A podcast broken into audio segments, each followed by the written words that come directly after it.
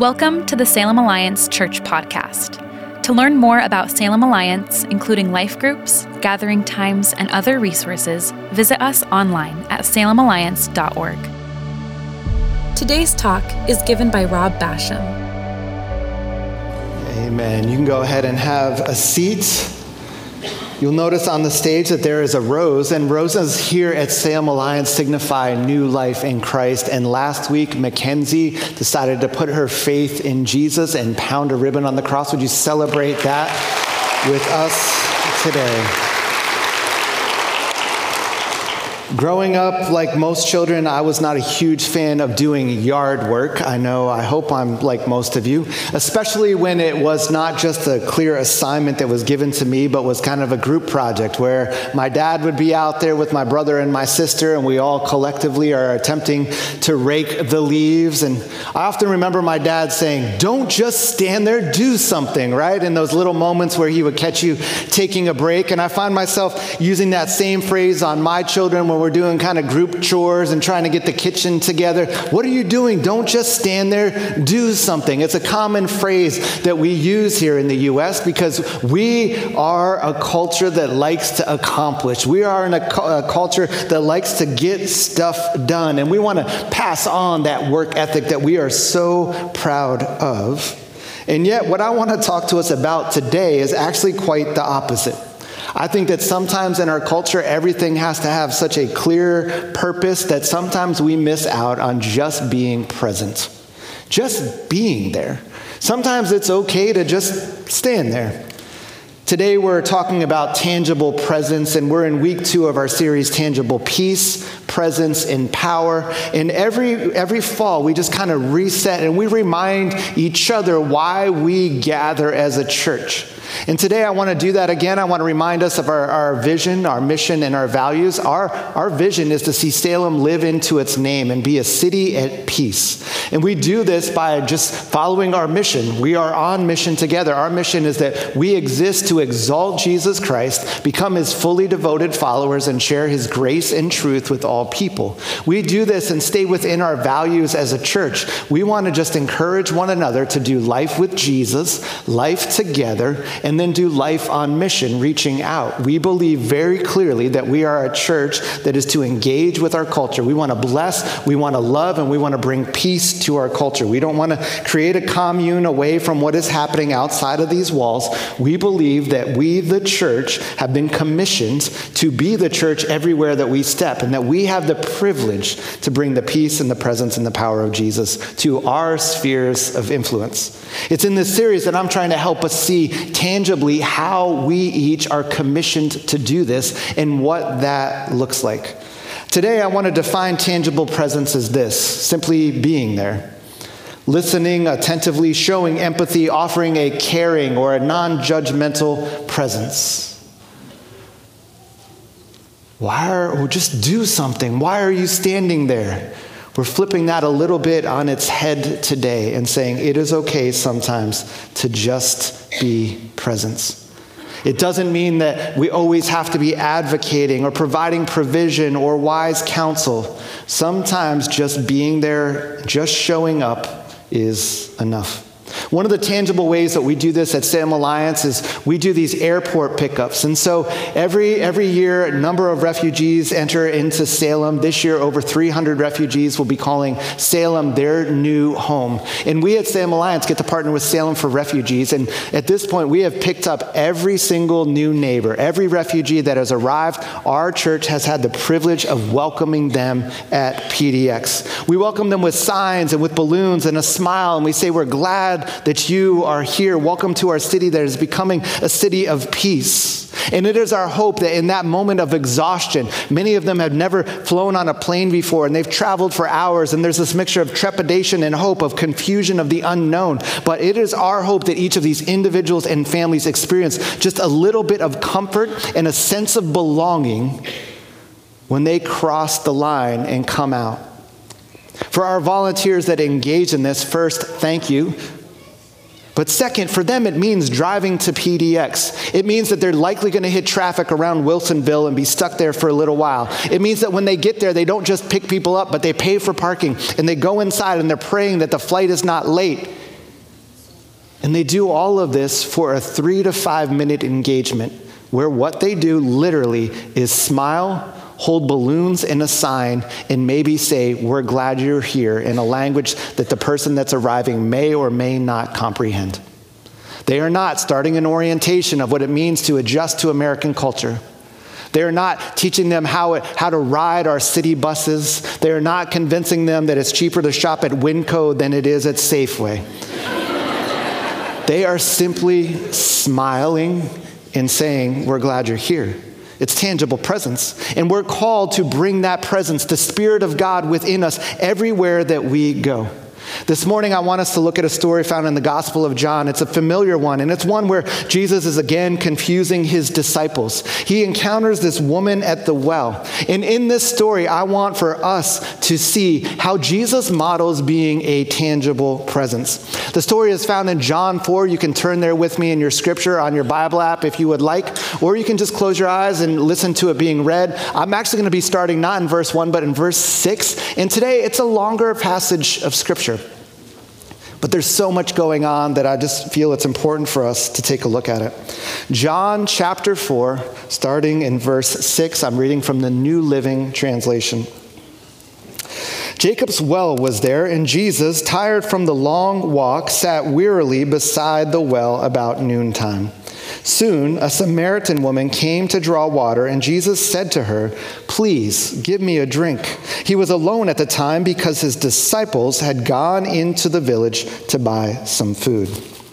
The woman was surprised because Jews refused to have anything to do with Samaritans. She said to Jesus, You are a Jew, and I am a Samaritan woman. Why are you asking me for a drink? Jesus replied, If you only knew the gift God has for you and who you are speaking to, you would ask me, and I would give you living water.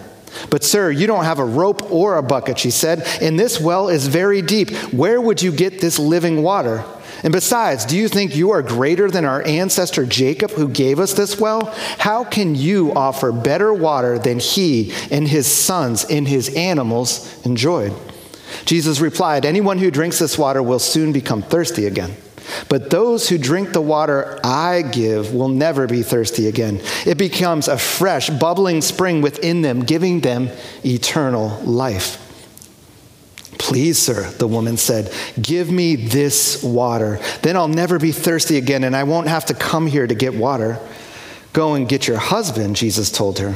I don't have a husband, the woman replied. And Jesus said, You're right. You don't have a husband, for you have had five husbands, and you aren't even married to the man you're currently living with. You certainly have spoken the truth. Sir, the woman said, You must be a prophet. So tell me, why is it that you Jews insist that Jerusalem is the only place of worship, while we Samaritans claim it is Mount Gerizim, where our ancestors worshiped? Jesus replied, Believe me, dear woman, the time is coming when it will no longer matter whether you worship the Father on this mountain or in Jerusalem. You Samaritans know very little about the one you worship, while we Jews know all about him, for salvation comes through the Jews. But the time is coming, indeed, it is here now, when true worshipers will worship the Father in spirit and in truth. The Father is looking for those who will worship him that way. For God is spirit, so those who worship him must worship in spirit and in truth.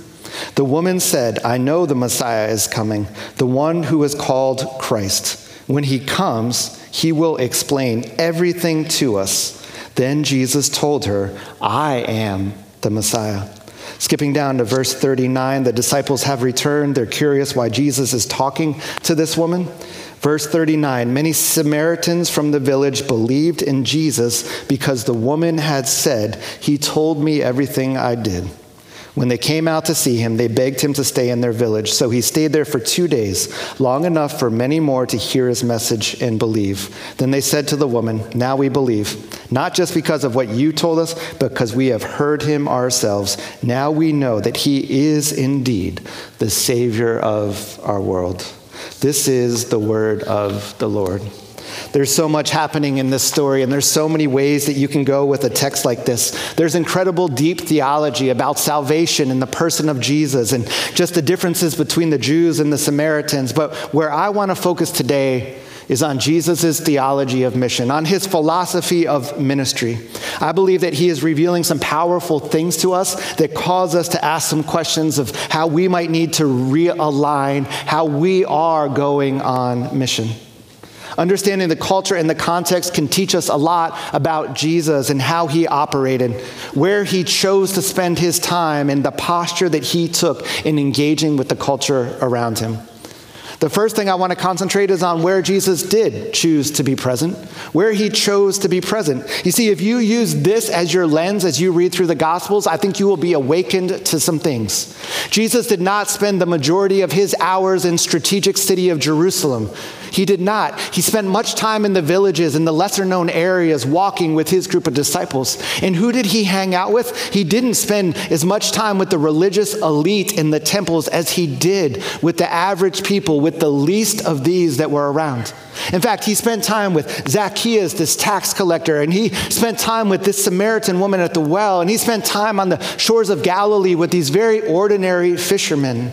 And it's important for us to know that when Jesus entered the wedding parties and when he entered these places, he was not drawn to the influential and the powerful and the dignified, but the least of these. And the historical context here is also important because there's this great animosity between the Samaritans and the Jews. The Jews look down on the Samaritans. In fact, Jesus is kind of just doing something that most rabbis would not by going actually through Samaria. They look down on them because they believe that they have an unclean lineage, that their bloodline has been corrupted through intermarriage. And so when they claim that Jacob is their father, the Jews scoff at that viewpoint. They will not tolerate that. And then there's this difference of where the sacred space is. Where does God dwell? Is it on Mount Gerizim, as the Samaritans say, or is it in the, in the temple in there in Jerusalem? In fact, this, uh, this conflict over the sacred space has caused a division, and that division has actually caused hatred to enter in. We know from church history and, and the scholars of the Old Testament that the Samaritans actually, at one point, in an act of revenge against something that the Jews had done to them, actually dig up dead body bones and desecrate the temple on the night before a big festival. And so there's this animosity between these groups. And yet, Jesus here isn't settling the argument about whether the proper place of worship is Mount Gerizim or Jerusalem. No, again, he's redefining something. He's actually saying sacred space where the presence of God is, is no longer going to be geographically limited. He's saying that that's not the case anymore. It's where people worship in spirit and truth. It's where spirit empowered people actually step the glory of God is no longer limited or hid in a temple. No, when Jesus dies on the cross, the temple curtain is ripped and the glory of God is revealed. And at Pentecost, when the Holy Spirit falls upon us, we now become mobile temples that take His peace and His power and His presence everywhere that we step. And here Jesus is redefining even sacred space. But He doesn't stop there. It's not just about where presence happens. It's also how he demonstrates this posture of what on being on mission should be. This is where I want to just camp for a moment. You see, the church, especially the Western church, has done a lot of good with the influence and the power and the resources that we have been blessed with. We have created schools. We have taken care of the poor and the unsheltered all around the world. We have proclaimed Jesus as King. We have brought freedom to those that are suffering with addiction and patterns of thinking. This is amazing, and this is good, and this is right. I mean, we believe that we should have this mentality of let's correct things, let's fix this world. I mean, Jesus comes and inaugurates the kingdom of God, and he says, We're going to return things to the way they were intended to be.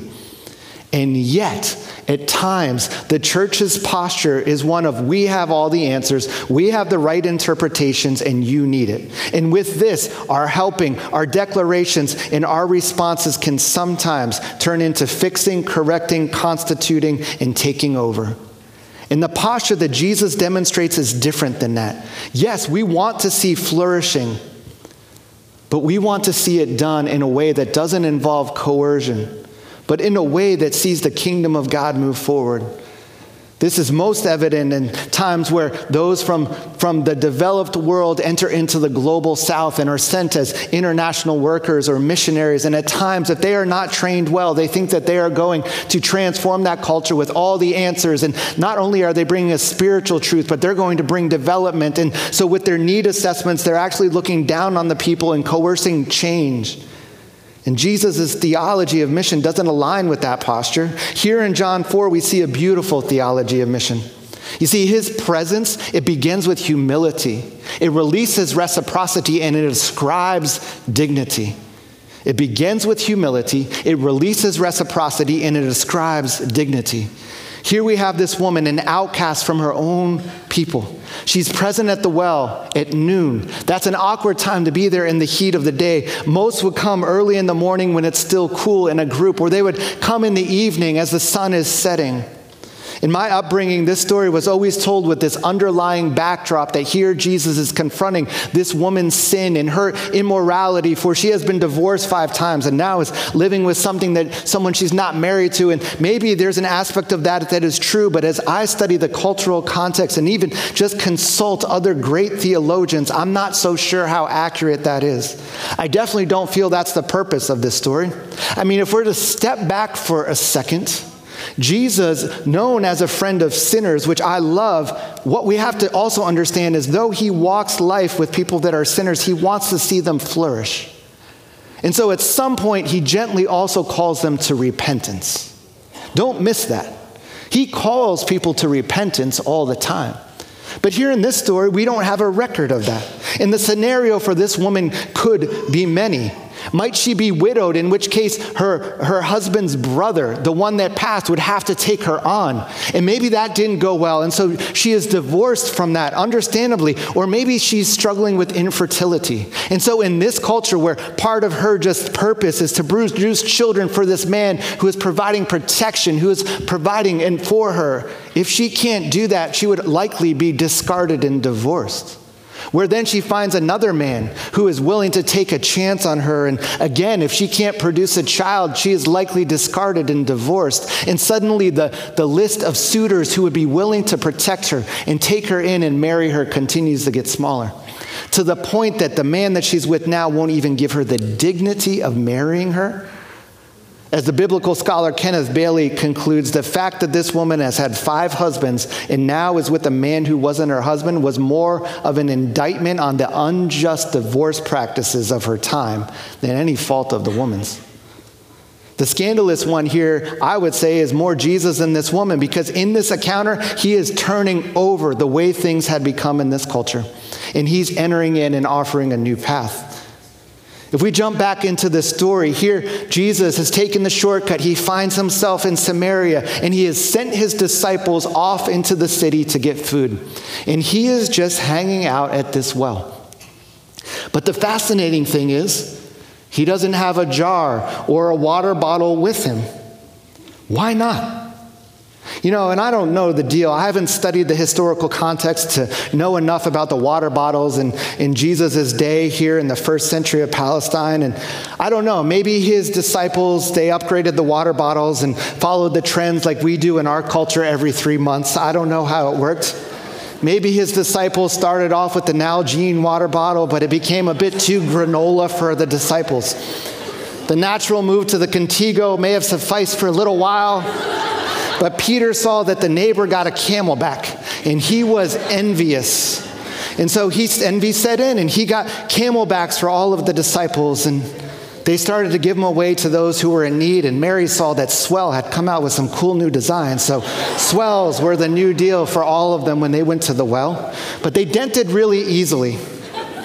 And so they had to get rid of them to get the more robust hydro flask.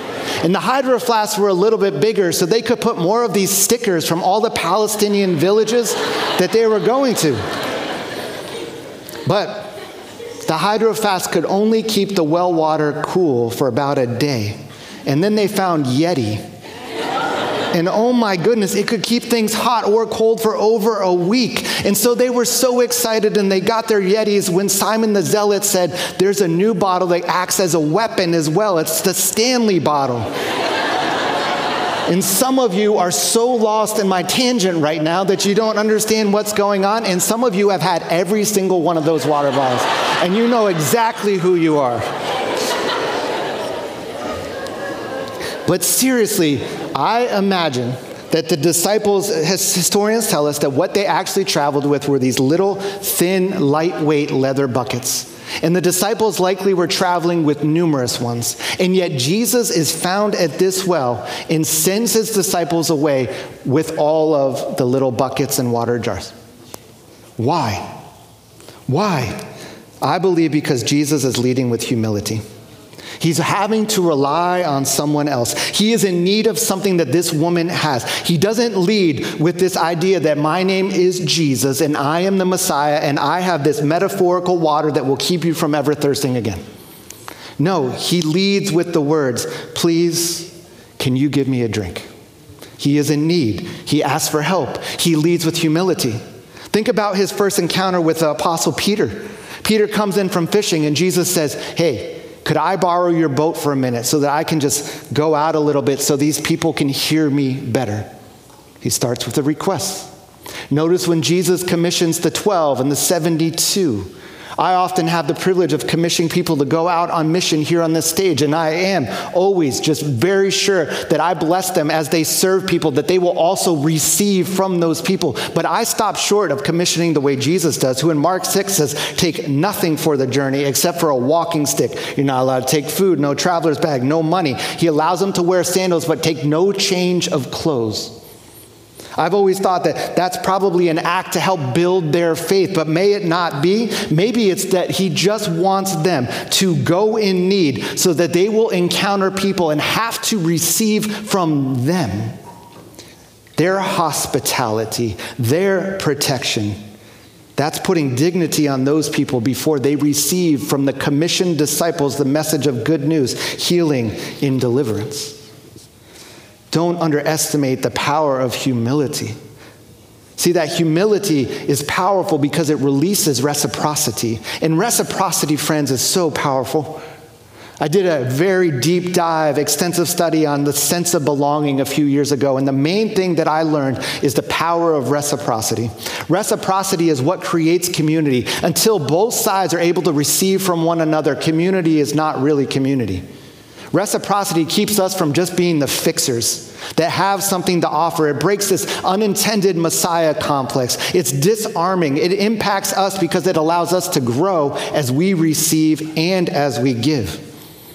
A few years ago, I was walking downtown with one of our young elders, and he had reached out and wanted to process some things. And I'll never forget, we were heading downtown, and we were standing in front of uh, Marcos' taqueria here, and these two gentlemen come and they confront us and they want to start talking with us. And they're two men that were at the time homeless, and one of them had been drinking a little bit. Both of their words were slurred a little bit, and I was just kind of agitated because we were in the midst of a pretty intense conversation, and yet my friend was totally focused on them. He stopped everything he was doing and gave them full attention. My posture demonstrated something different, and I was kind and respectful, yet wanting them to know we need to get out of here. In fact, it even started to rain a little bit, surprise. And we're standing there, and he's just giving them all the attention. For about seven minutes, he's dialoguing with these two guys while I am agitated inside. As a conclusion of the conversation, just the plane starts to land. One of the homeless gentlemen says, Hey, it's awesome to talk to you. And he doesn't ask for money. He says, Can I pray for you? And I'll never forget what my friend did because he said, Absolutely. And he got on his knees on the sidewalk and said, Please, feel free to lay your hands on me. What happened next was slurred speech, some of which made no sense, turned into one of the most beautiful, spirit empowered blessings I've ever heard in my life. And as my friend got up and as we began to walk away, I began to weep with the conviction of the Holy Spirit because he got a blessing that I didn't because of my pride, for my inability to be interrupted, and for my judgments against these two men. Still, I still have to confess this. I'm a person that wants to accomplish. I don't like standing still. but I am more on the lookout to receive from all different types of people. I've received from some of you in this room that are walking through chronic illnesses or disabilities, and you've come to me for prayer, and yet I've been humbled by you, by your persistence, by the way you live your life, the joy amidst the struggle, your brutal honesty, you're challenging my perspectives about the love and the perseverance of God. There's some in this room that are unsheltered. And you've come to me and, and prayed for me, and I've been influenced by your incredible generosity and sacrifice towards others when you have so little yourself.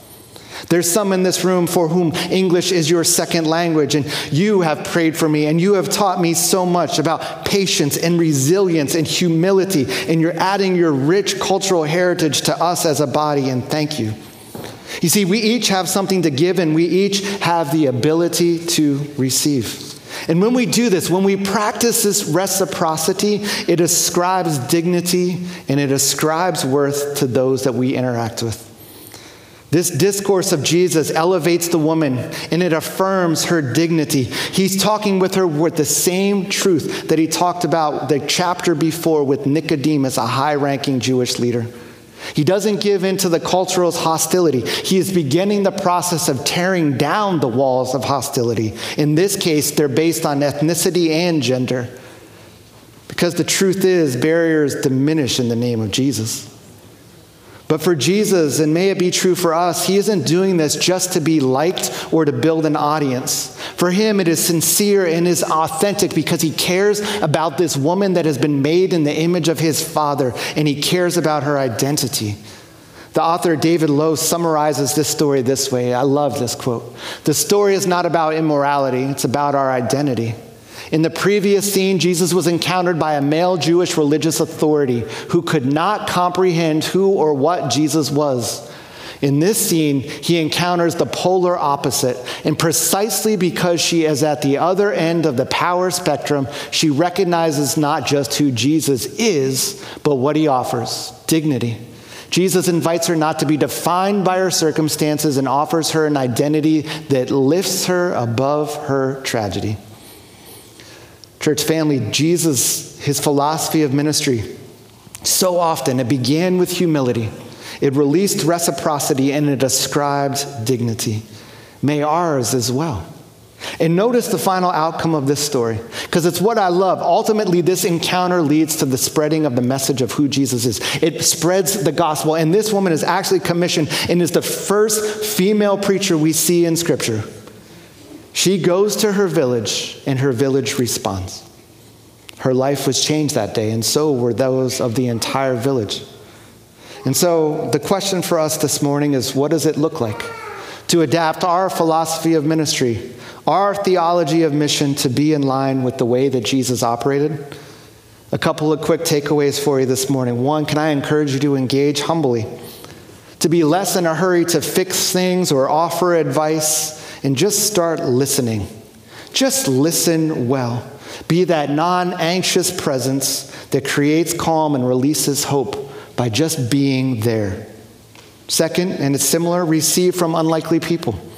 Who are the people that are around you? Some of you do this so well already, but some of us, we need to ask Holy Spirit to just give us a nudge when we see people that have something to offer us that we just perceive as needy. You'll be surprised what you can receive from different people. And the final thing, would you let tangible presence mess with your schedule? You see, if you really do this and do it well, you're going to be late to some things because you're going to be interruptible.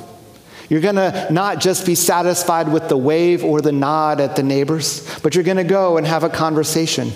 You're going to allow the Holy Spirit to present opportunities. It means being front porch people. It means lingering at the water cooler if you don't have one of the cool bottles for a little longer. It means getting out of your chair and going to the coworker's office to ask them the question instead of just sending the email. In doing so with a smile and a how you've been, I haven't seen you in a while. Church, may we find our modern day wells, our school pickups, our dog parks, our sporting events May we be a tangible presence that starts with humility, releases reciprocity, and ascribes dignity and worth to those that we come in contact with. Let's pray. Jesus, we declare that you are such a good God. You are pursuing those that you have created in powerful, powerful ways, and for whatever reason, you choose to use us to do it. And so here we are, your people, your church, ready to be on mission. Give us the courage to do so. Allow us to be interruptible. Holy Spirit, nudge us when you are doing a work. May we not miss it. We give you glory and praise this morning. In Jesus' name, amen. Thanks for listening to the Salem Alliance podcast. We hope you have been challenged and inspired. Salem Alliance is a community of believers located in downtown Salem, Oregon, and we are passionate about our city being a city at peace with God. To experience other messages and discover more about who we are, please visit salemalliance.org or download the Salem Alliance app. And again, thanks for listening.